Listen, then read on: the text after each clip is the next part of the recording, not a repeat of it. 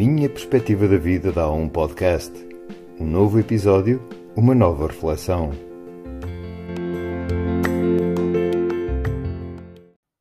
A minha perspectiva da vida dá um podcast está de regresso para uma segunda temporada, como nos, nas séries.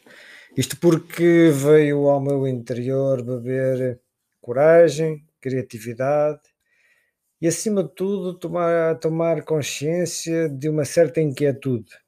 Senti que ainda não era o momento de parar definitivamente. Por acaso, quando parei da primeira vez, eh, ao colocar fim da temporada 1, eu achei que talvez não existisse a 2. Mas essa liberdade de poder ficar pelo caminho veio, resultou na tomada de consciência de que, enfim, há mais algo há mais caminho para percorrer ou há mais corrida para andar, é como se a meta ainda não estivesse ali. Não sei onde está, mas de momento é para andar, é para gravar, é para refletir.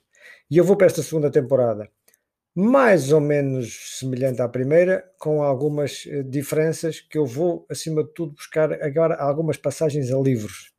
Livros que me ajudaram, livros que eu tomei contacto, e não é propriamente pelos livros, no seu todo, é, é sim por alguns excertos que eu acho que nos podem fazer refletir sobre o todo da nossa vida.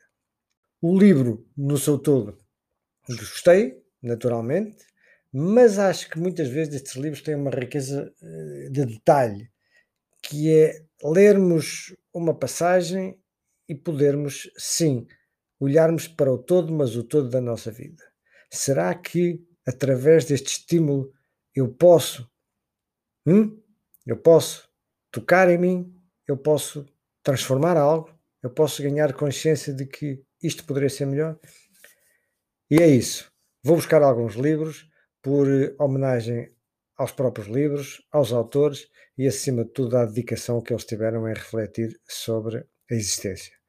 Coisas simples, práticas, que possivelmente todos nos vamos identificar, mas eh, acima de tudo, o caminho que iremos percorrer aqui neste podcast vai depender muito da vossa boa vontade, da vossa disponibilidade para ouvir, porque eu vou monitorizando e à medida que as coisas eh, forem sucedendo, também eu dentro de mim desenvolverei os meus estímulos.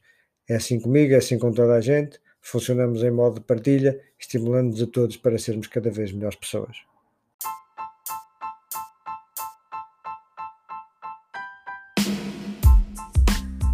Obrigado por ter estado desse lado.